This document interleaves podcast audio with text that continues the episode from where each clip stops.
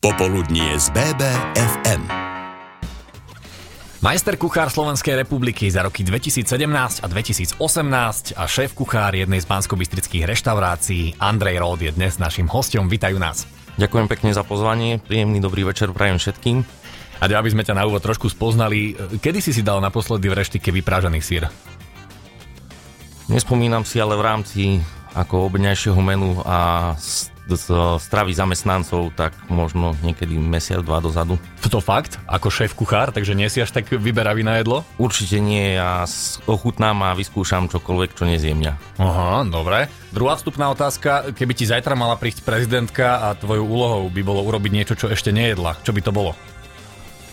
Takto narýchlo ma to z hlavy nenapadá, ale možno by som vyskúšal niečo ako z jedla budúcnosti, čiže nejaké múčne červy, kobylky a niečo na tento štýl. Počkaj, kobylky by si ako pripravil? Na rôzne spôsoby samozrejme tepelne upravil, buď ako hlavná zložka toho pokrmu, alebo len ako prídavok. A máme sa na to teda pripraviť, keď si to nazval ako jedlo budúcnosti? No myslím si, že čo chvíľa v rámci aj tej globálnej krízy, to určite to nastane taká situácia, že už nebudeme schopní nielen pestovať, ale ani dovážať do tých tretích krajín nejaké potraviny, tak myslím si, že toto je cesta. A tak keď sa to nachutí, tak asi, asi je to jedle, ale kobylky necháme tak. Keby prišli veľvyslanci a mali by dostať kvalitnú slovenskú kuchyňu, čo by to bolo? Tak každý sa snaží pripravovať tie brinzové halušky, ale ja by som išiel skôr do tých perkeltov, mm-hmm. lebo si myslím, že k tomu máme ešte bližšie a chodil som aj po rôznych akciách v rámci gastra, navštevoval som či už v okolí Maďarska, ale na tej slovenskej strane tieto akcie a jedol som tam výhradne tie ro- tradičné e, rodinné recepty, čiže kolinkovo-paprčkový perkelt, perkelt z kohutí hrebeňov a držkový perkelt. V podstate tie perkelty si myslím, že sú nám ešte bližšie ako tie brinzové halušky. Hlavne nám chlapom. A keď si absolvoval tieto stáže a školenia a potom si prišiel domov a doma boli navarané perkelty alebo halušky, tak nebol si väčší kritik? E, nie, už sa snažím doma nekritizovať, lebo sa mi smeje. Tak, takže bol. V minulosti áno, ale už teraz nekritizujem doma nič.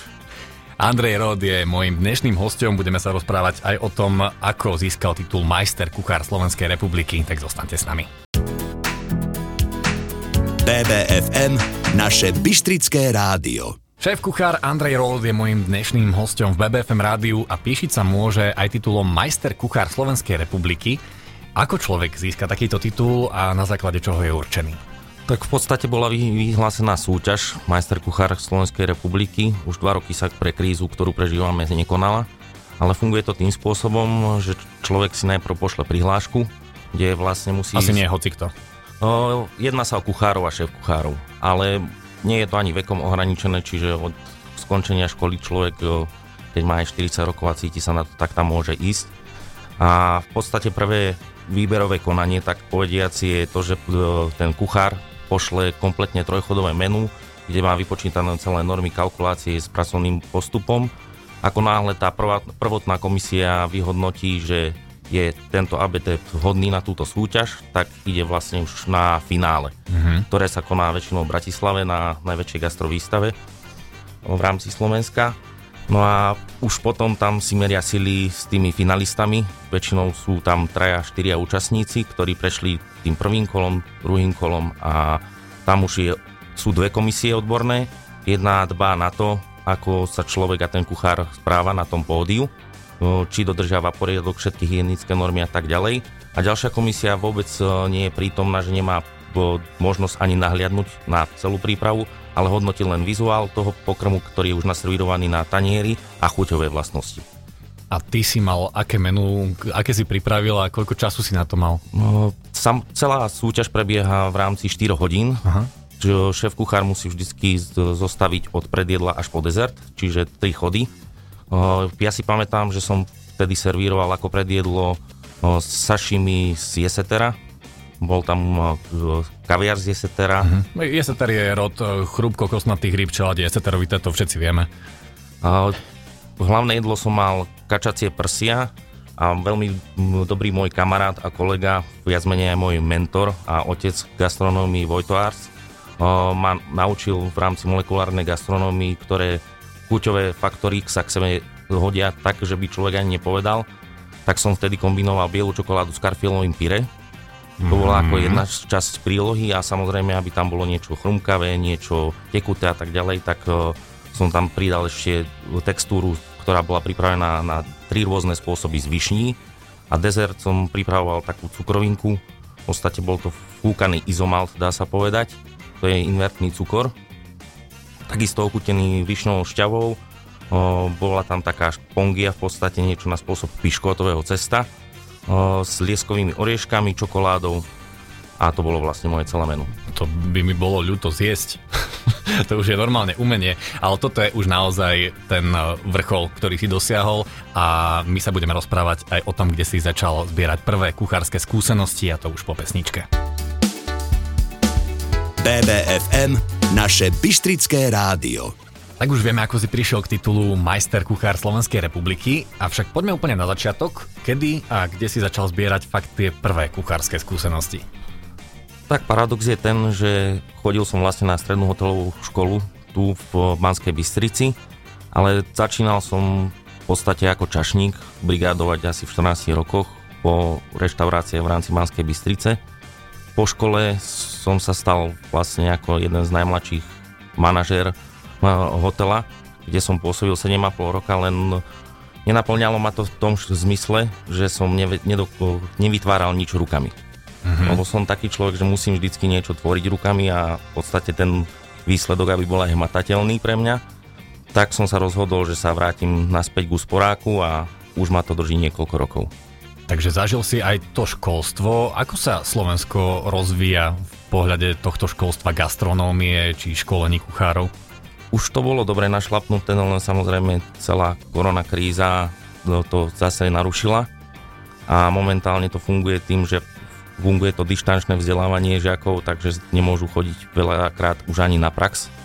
Porušili sa aj praktické vyučovanie v rámci prevádzok, ktoré mali školské zariadenia, tak neviem vôbec, čo bude v najbližšej dobe s týmto. No na druhej strane ten YouTube je podľa mňa obrovský pomocník. Asi nie každý sa stane rovno Gordon Ramsay, keď si pozrie jeho videá, ale je v tejto dobe YouTube ľahšie učiť sa variť? Určite je to ľahšie, ale na druhej strane máme taký pocit v rámci celého Slovenska, čo sa poznáme šéf kuchári, že každý si myslí, že sa naučí podľa internetu variť a je na to odborník, ale v realite je to úplne inakšie.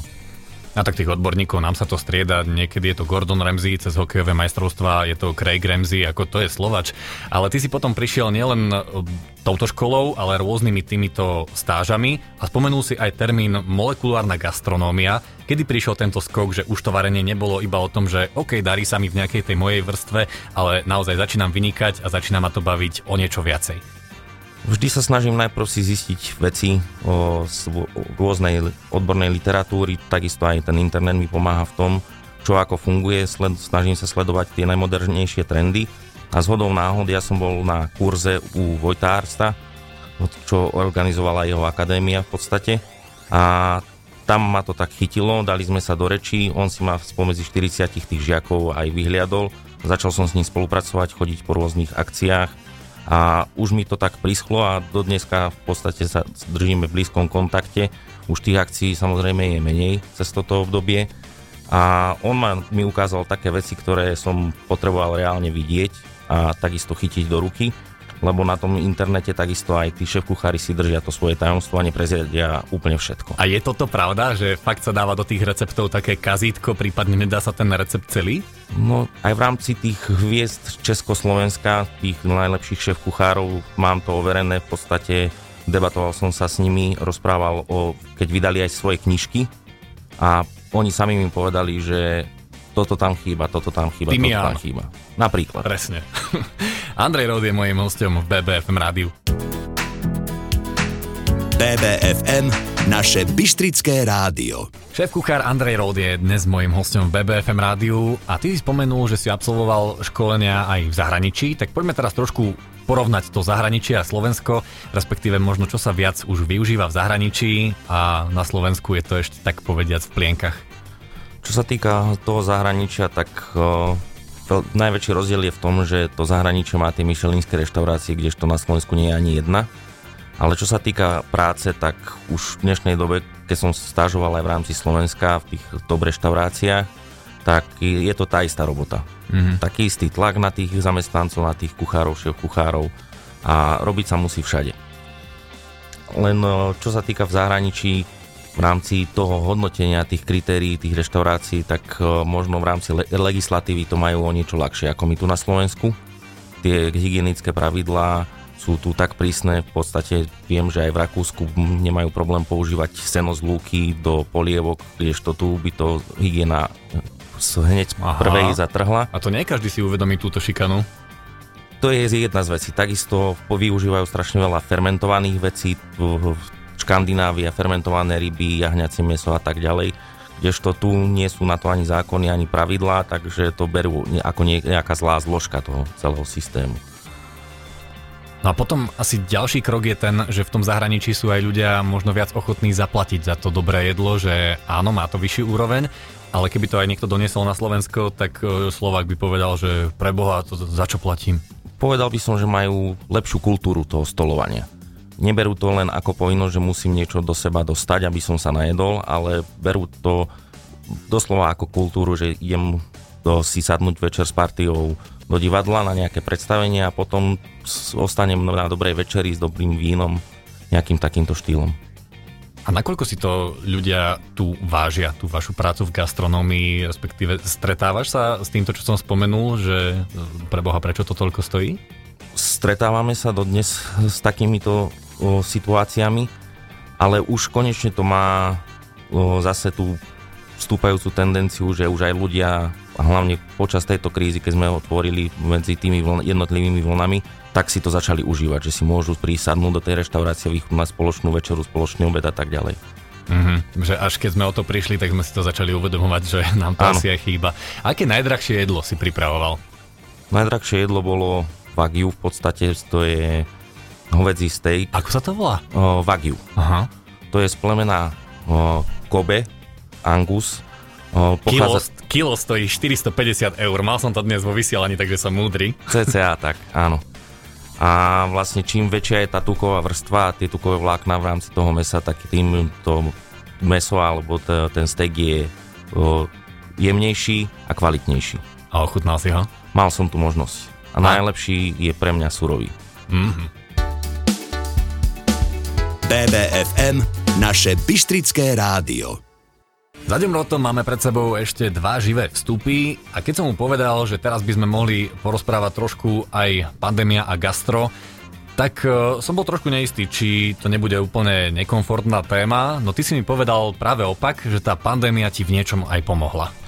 Pomohla mi vlastne zmeniť pohľad na celú situáciu a vec, lebo v rámci reštaurácií už druhý rok balíme jedlo do tých jednorázových obalov, čo je pre nás kreatívnych šéf-kuchárov dosť nekomfortné, ale na druhej strane mi to otvorilo oči a pustil som sa teraz do nového projektu, kde budem pripravovať jedlá balené v skle a sterilizované, mm-hmm.